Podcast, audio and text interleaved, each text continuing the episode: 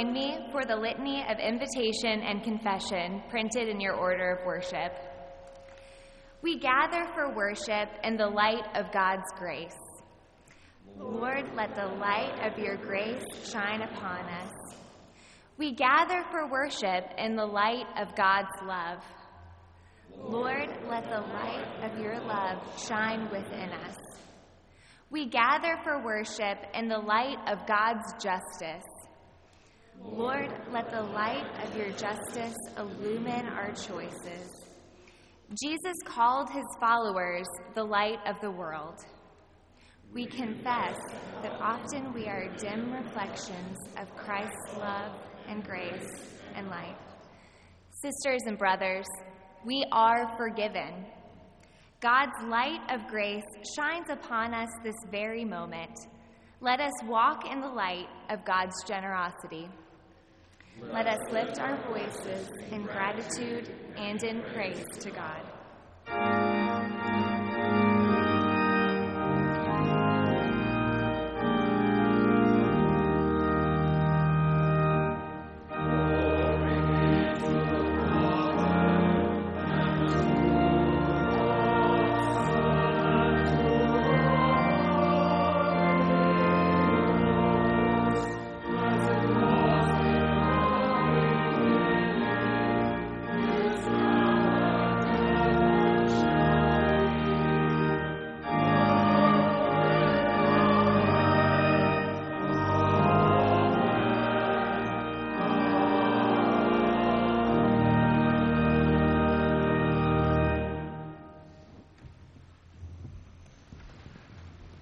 Welcome to the worship of God on this drizzly, rainy Sunday, but in this place of light and love.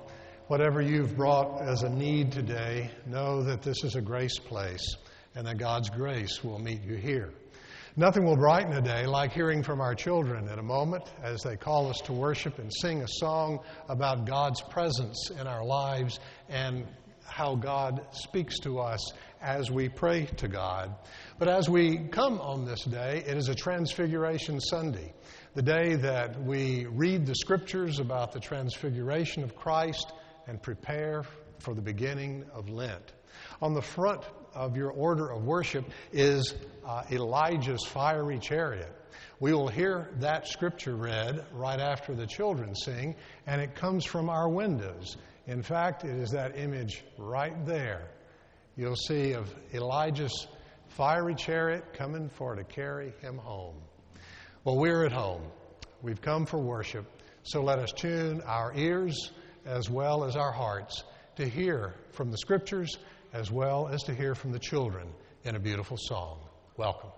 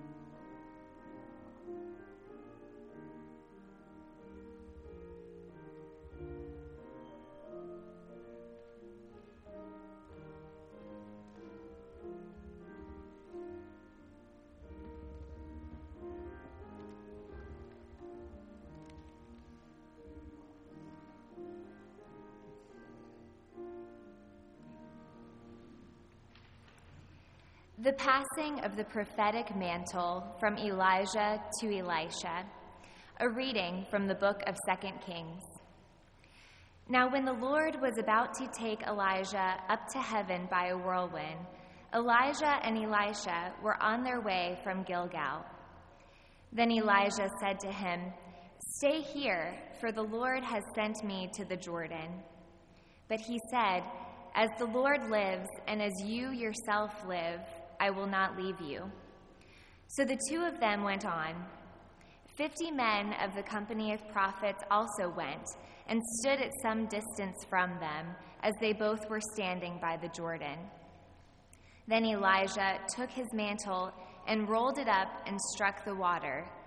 The water was parted, parted to one side and to the other until the two of them crossed on dry ground. When they had crossed, Elijah said to Elisha, Tell me what I may do for you before I am taken from you. Elisha said, Please let me inherit a double share of your spirit. He responded, You have asked a hard thing. Yet if you see me as I am being taken from you, it will be granted you. If not, it will not. As they continued walking and talking, a chariot of fire and horses of fire separated the two of them, and Elijah ascended into a whirlwind in heaven.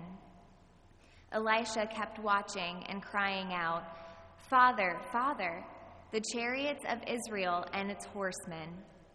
But when he could no longer see him, he grasped his own clothes and tore them into two pieces.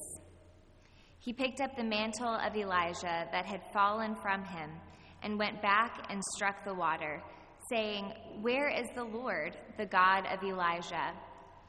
When he had struck the water, the water was parted to one side and to the other, and Elisha went over. When the company of prophets who were at Jericho saw, them, saw him at a distance, they declared, The spirit of Elijah rests on Elisha. They came to meet him and bowed to the ground before him. Here ends the first lesson. Please pray with me. Loving Lord, we thank you for the example that you've given us in the prophets of Scripture. And we thank you for the wonderful example of your life, which was lived in spirit and truth, a life that demonstrated love as well as justice, a life that cared for all humanity, especially those who are weak or hurting or marginalized. May we strive to follow your example in our daily lives. Be close to our sisters and brothers who've experienced loss and all those who are hurting, and uphold them with your love and grace. In our worship together today, give us a wider perspective on life and hearts of compassion and kindness for one another. And Lord, we now pray to you in one voice, as Christ taught the disciples to say, saying boldly, Our Father, who art in heaven, hallowed be thy name. Thy kingdom come, thy will be done, on earth as it is in heaven. Give us this day our daily bread and forgive us our trespasses, as we forgive those who trespass against us. And lead us not into temptation, but deliver us from evil. For thine is the kingdom, and the power, and the glory forever. Amen.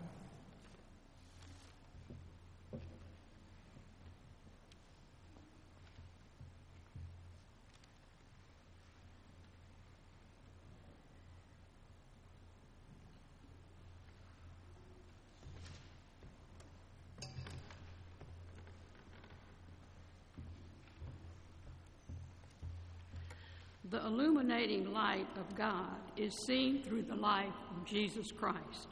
A reading from the second letter of Paul to the Corinthians. And even if our gospel is veiled, it is veiled to those who are perishing. In their case, the God of this world has blinded the minds of the unbelievers to keep them from seeing the light of the gospel of the glory of Jesus Christ, who is the image of God. But we do not proclaim ourselves.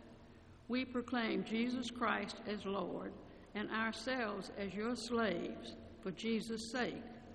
For it is the God who said, Let light shine out of darkness, who has shown in our hearts to give the light of the knowledge of the glory of God in the face of Jesus Christ. Here ends the second lesson. Girls and boys, you can join us at the front. You beat me.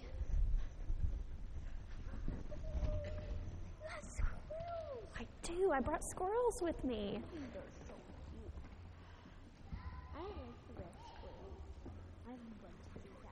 Do you? They're probably alive, right? Yeah. It's so good to see you all this morning. How many of you have friends? Me. I bet all of you have friends. I brought two furry friends. I bet they would be best friends in the forest. Don't you think? Yes. Yeah. So, how do you get to know your best friend or your friends at school? How do you get to know them? Yeah. By meeting them, You meet them, and then what do you do? Shake their hand. You shake their hand, you say hi, you talk to them, right? Maybe you ask some questions. Or you can play with them. You play with them, share your toys with each other. Yeah, these are ways that you can get to know them. When I met my best friend, I asked lots of questions. I wanted to know everything about them, to learn more about them, so that I could be the best friend that I could be. How do we get to know God? By praying to him. Praying to God, yeah. How else? What about reading the Bible? Yes. There's lots in the Bible that can teach us about God. In fact, there's a whole there's like three verses that talk about how God came to men, to, to the men in the Bible. And, and God came in different ways. Like there was a whirlwind and there was fire. Yeah. And then and then Jesus' clothes started glowing all sparkly and bright. Yeah. Yeah. And it ca- and God came in fire to Moses. That's right. Yes, you're right. God can come to us in different ways. Yeah. God can speak to us as a small voice in the back of our head, like a whisper, or God can be more blunt and out there. And it might be more obvious when God is speaking to us. But I bet when we notice that God might be talking to us, God wants to get to know us better and wants us to get to know God better. So this week, I want you to be looking for where God might be speaking to you in your life and how you can get to know God better. Okay? Let's pray. Dear God, we thank you for our friends and we thank you for you. Help us to get to know you better. Help us to listen for you in all of our daily lives. In your name we pray. Amen.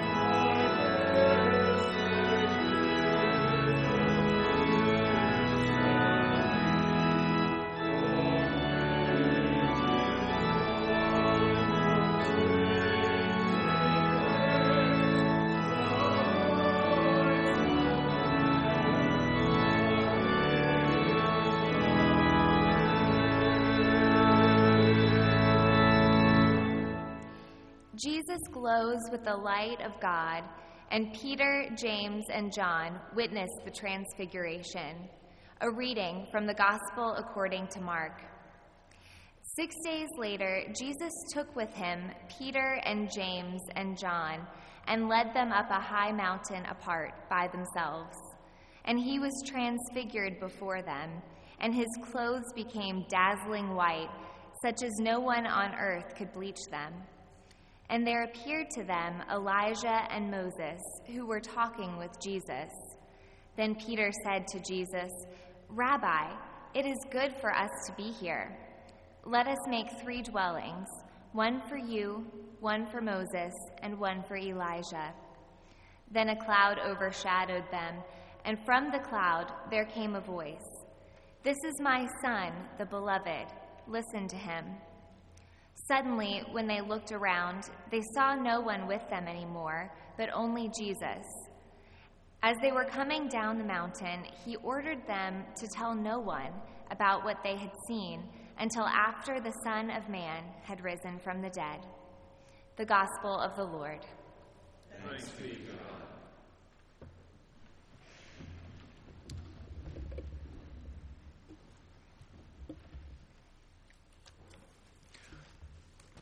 When my son was a kid, which was, uh, well, it was over 30 years ago, every Saturday morning when he'd be watching cartoons, in between the cartoons there would be a commercial. It seemed like the commercial was on about every five minutes. It was about, um, well, it was about these toys. These toys that could uh, shape shift in your hands, that a car could turn into a robot or uh, a truck could turn into a rocket. And uh, all of these names, like uh, Bumblebee or Optimus Prime or Autobots or Decepticons, and uh, then the, the commercial would, would belt out the jingle, and it would go like this Transformers, more than meets the eye. I can tell most of the people here don't get that. I think Joseph did, and his daddy did. Yeah, daddy did. Uh, and my son did back in the day. If I had a nickel for every time I heard that, um, or a nickel for every one of those things I bought for him, I think I would have financed the multi million dollar franchise of the Transformers that's come to be. But the, the slogan, more than meets the eye, has a point because it seems that life and love and leadership always has more about it than meets the eye.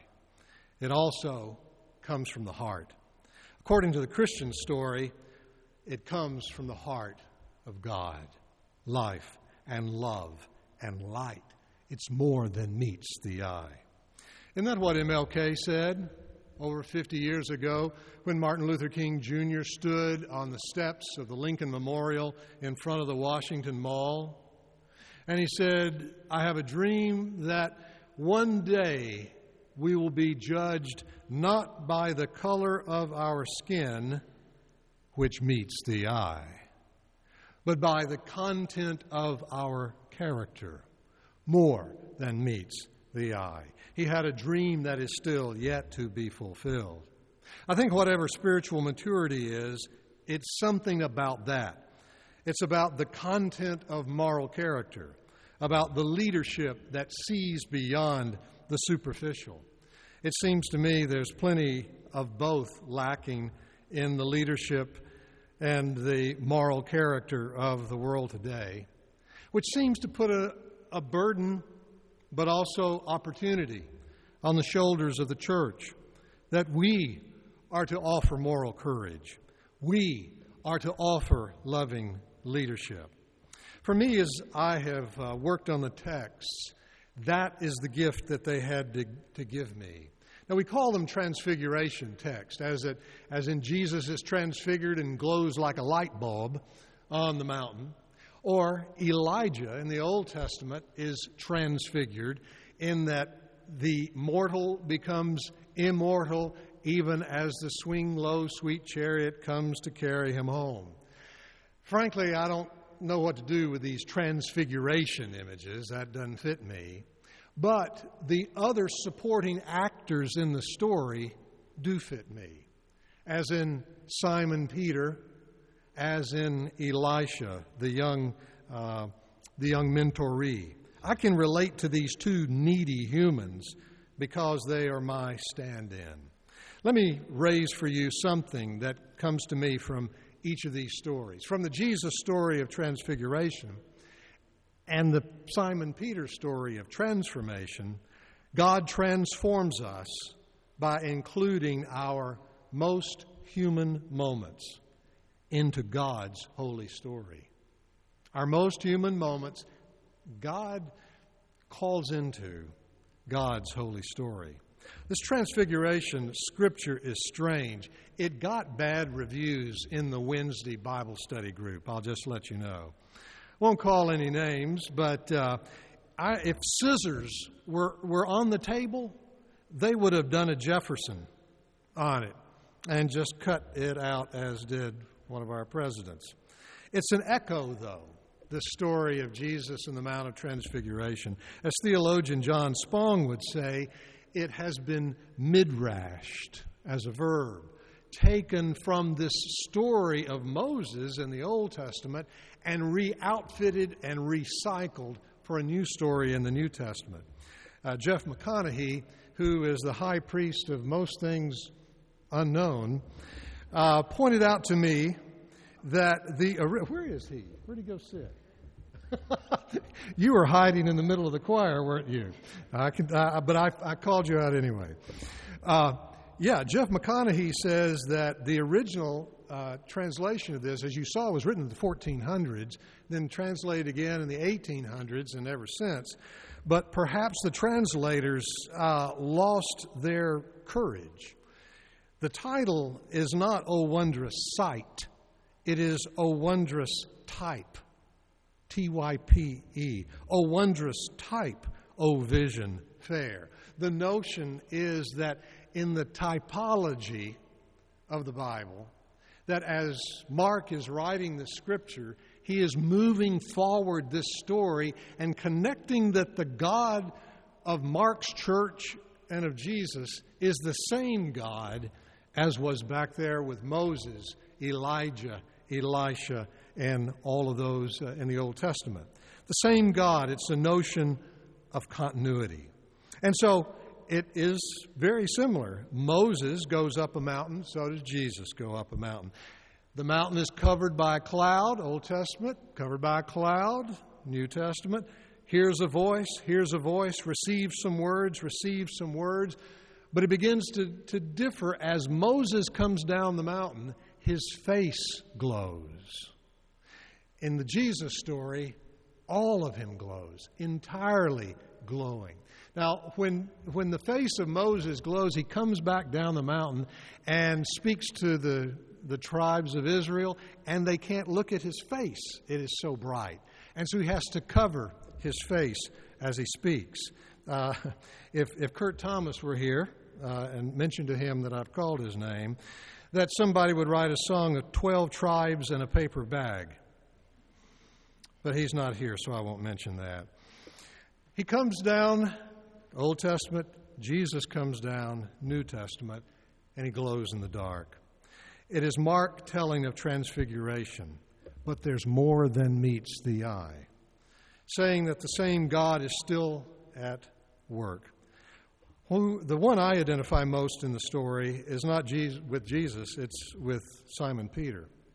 He's the patron saint of the foot and mouth syndrome. For instance, he speaks here, and the text even says he, he didn't know what else to say. I mean, you ever done that? You ever spoken and go, that didn't make sense. I shouldn't have even mentioned that. I didn't, he didn't know what to say. But that's not an isolated case with Simon Peter. He, uh, he speaks one time to Jesus, reprimands Jesus. Turn, Jesus turns around and reprimands him. Get behind me, Satan, says he to Simon Peter. Another time, G- Peter says, I will never deny you. And then, before the evening is out, three times, The gospel writer even says, brings us close enough there in the courtyard to taste the salt on Peter's face as he weeps bitter tears. I can identify with this Simon Peter because he is so imperfect and his faux pas are greater than his faith. But here's the story God keeps on transforming him by not taking those human moments and leaving them out, but grafting them into God's holy story. We've read ahead. We've read about Easter, where Peter is changed, and then at Pentecost, when the foot comes out of his mouth and he's standing firm on God's good news. The best Simon Peter story, though, is when he is in Joppa, which is near Tel Aviv, which is where Liz was less than a week ago. She walked with colleagues from Tel Aviv over to Joppa. And it was there that Simon Peter has this vision of a sheet coming down from heaven. God says, Take and eat. And he says, Well, no, it's not kosher. It's not what the tradition allows. And God says, You know, what I call clean, don't you call unclean. About that time, he gets called to go over to Cornelius's house, a Gentile, one that is excluded from the faith. Simon Peter walks in, says, I shouldn't even be here, but the Holy Spirit has led me here. The Holy Spirit transforms everybody in the room, and then they sit down to eat, which is always a theological event. And, and the outsider has suddenly become the acolyte. And Cornelius serves the ultimate insider, Simon Peter. I would say that Jesus may have been transfigured, but God was up to more than meets the eye. God was transforming Simon Peter, the fisherman, into a faithful person. Our most human moments get included in God's most holy story. In just a few days, it'll be Ash Wednesday. It's really one of, become one of my favorite days because it gets to admit how much I have fallen short. The New Year's resolutions haven't been kept. The palm branches of Easter, uh, of Holy Week's praise from last year need to be recycled because, well, because you know. And they become dust for a new planting and a new beginning that will show up in Easter. God is the ultimate ecologist who brings fresh hope. That's the story of the transformation of Simon Peter. The other story we heard is about Elijah, this Old Testament prophet. What I hold up from that is that God transforms us even when we stand between the past and the future, in the in between. Because that's exactly where Elisha was. As the sweet chariot comes and transfigures old Elijah, taking him from mortality to immortality and then a person of legend, he moves on. But Elisha, the sidekick, stays behind. Elisha, Elijah is one of the superheroes in the Old Testament, a prophet. And he had this mantle, like a, the Cape Crusader. Elisha is his sidekick, but Elijah had worked miracles, raised the dead, confronted the powers of this world that holds it hostage. He was the troubler, remember, who brought the news of Israel's sins. There's a lot of Jewish storytelling in this drama about old Elijah and Elisha. There are repeated phrases once, twice, three times where Elijah says to Elisha, You can't come with me. But Elisha says back to the mentor, Yes, I'm coming with you. And then there's this company of the prophets, kind of this choir that kept following around. It's great Jewish storytelling, but eventually it gets to the punchline when the chariot comes by and Elijah goes up. And the rest, as they say, is history. But Elisha, the sidekick, is ready. He receives the mantle that falls upon him. The same mantle that when he was plowing oxen one day, that Elijah, the mentor, came and draped around his shoulders and said, Leave the farm and come follow and be with me. That mantle falls. Elisha, the mentoree, takes it, rolls it up, kind of like Moses did a staff, strikes the Jordan River, and it parts, just like it had done for Elijah. When the time was com- had come, Elisha was ready. The follower had been transformed into a leader, and it happened in the very fragile in between. It's been no small week for our church, has it? Because we've had one of those in between fragilities, right? We had a charter member die last week, and we buried Louise Davis a week ago today. She was one of the first charter members to join, and she was the last charter member to die. She was the Alpha and the Omega. And I think she would have been proud of that, uh, of that moniker. She, like all of our charter members, left us with a legacy. It is the legacy of feisty spunk. It is the legacy of ambitious risk. For they took all of these things, the feisty spunk, ambitious risk, as they launched this enterprise and separated from the past in a way to create a new future. We have to have that DNA in us as we make bold choices for our day and time. We are not living five years after World War II anymore as they were when they began. We're living now in the fear of World War III. How do we be faithful now as they were faithful then? Let's take this story of Elijah and Elisha because I think it was their story. God is always up to more than meets the eye, transforming us even as the future feels frail. God is work even in our faux pas and when it feels like we're falling apart.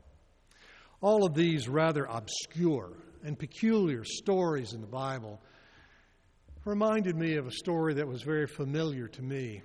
Years ago, as my first pastorate, right out of seminary, I was pastoring in the country in uh, North Louisiana. And one of the patriarchs in the community had died. His name was Mr. Red Morgan. He was a tall drink of water. One of the patriarchs in the town who always was seen wearing cowboy boots.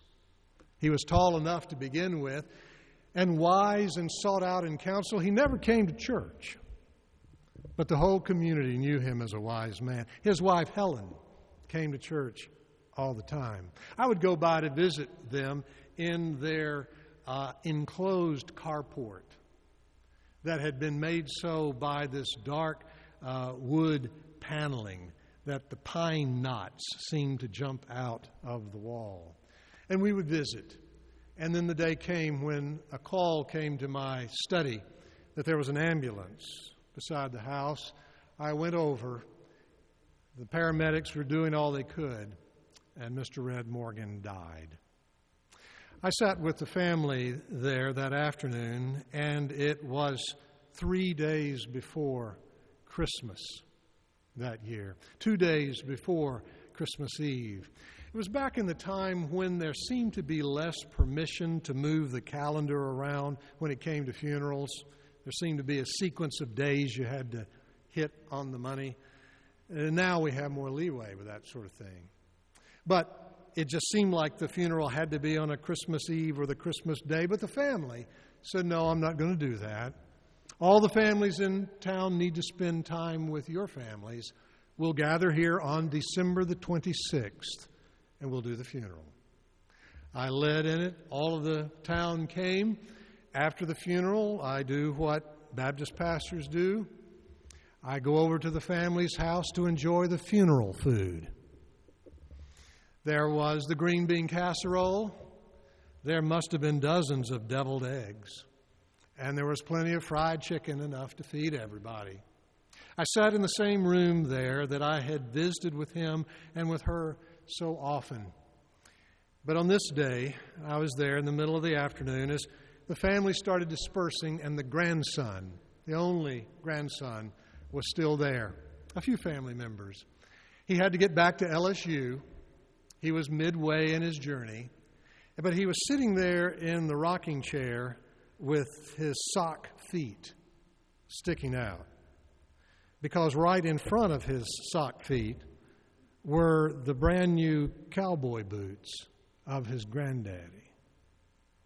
They just sat there in front of all the family and of me. He was delaying leaving. And then finally the time came. He stands up, takes a breath, pulls up his blue jeans, pulls on one boot, pulls on the other boot.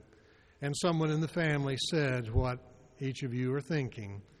They said to him, those sure are big shoes to fill.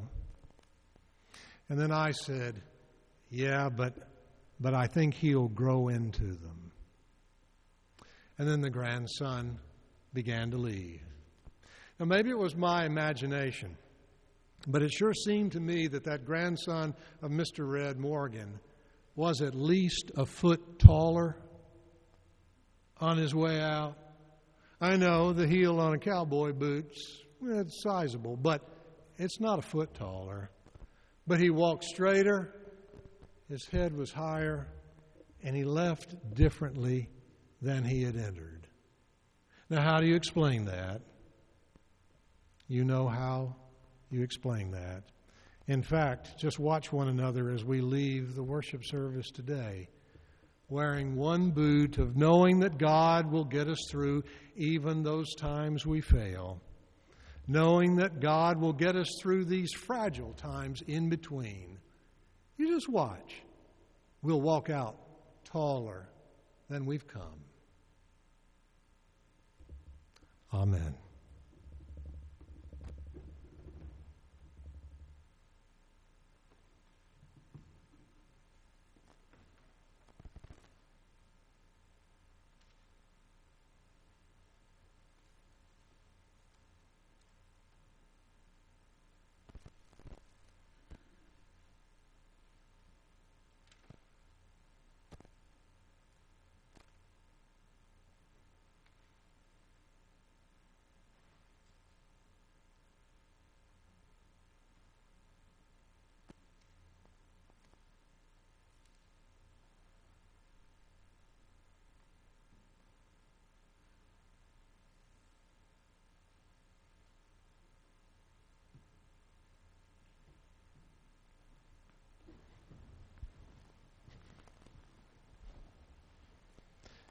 Is our tradition that whenever a word is offered, an invitation to dedication is given.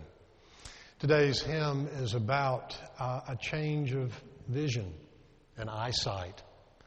That upon hearing of this call, the, these calling texts, that we wear out the boots of a new way of seeing, maybe even that of our charter members who taught us that the way to love God more is to love our neighbor. That's a good calling. It requires good vision. Let's stand together and sing.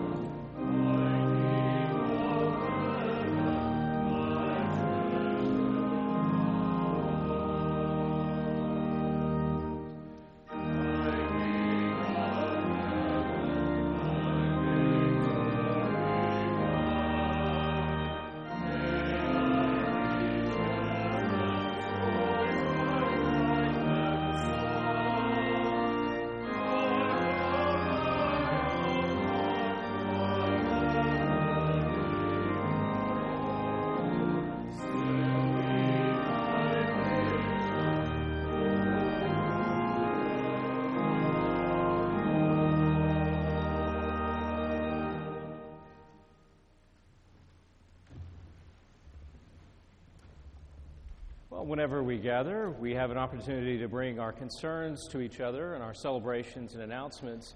And I bring a few of those to you this morning.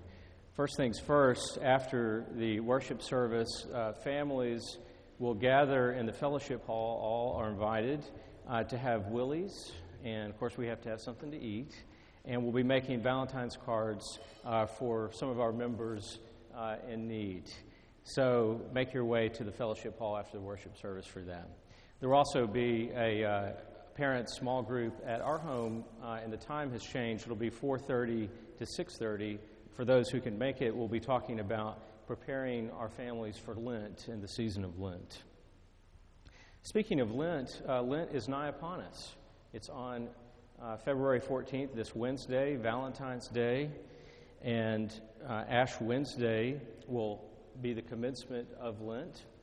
Uh, a couple of things to make you aware of. There is an insert in your worship guide that has the schedule for our Lenten services over the next six weeks. So you can see that um, coming up on Ash Wednesday, there will be imposition of ashes available. James and Keith and I will be taking turns in the chapel, imposing ashes for all those who come with a blessing and then there will be a service at 6:45. Just to note, there's a misprint in the schedule. It won't be the service at 6:45 will be in the chapel, not the sanctuary. It'll be in the chapel. Our prayers are with all of those who are suffering uh, the loss of loved ones, people we expected to see who aren't here. They're with those who have their own private concerns that are too deep to share with others. We pray that this could be a space where one day all voices could join together and share equally in grief and celebration. Our prayers are with you in your silence and in your grief and in your celebration. And let us continue our worship with the giving of our tithes and offerings with a special treat by our handbell choir.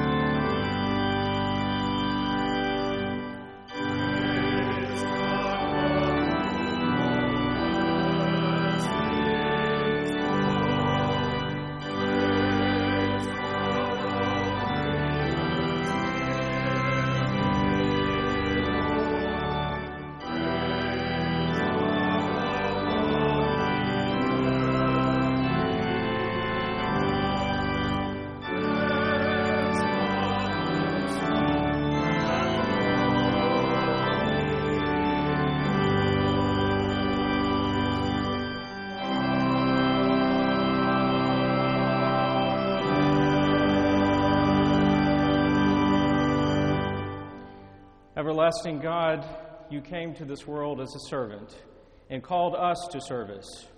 Give us wisdom and courage so that we could be servants. And teach us how to use these gifts in service to you and to our neighbor. In the name of the one who came to this world as a servant through Christ our Lord, Amen.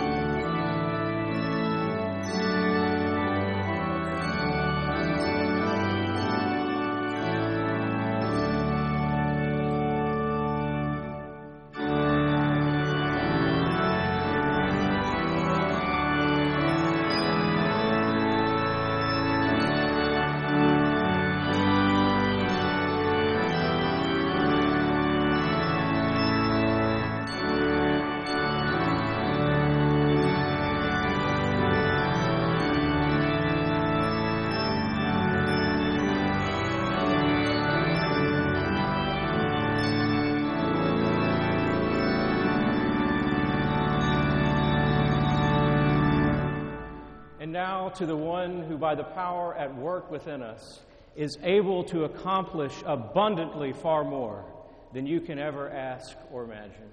To God be the glory in Christ Jesus and in the church to all generations. Amen.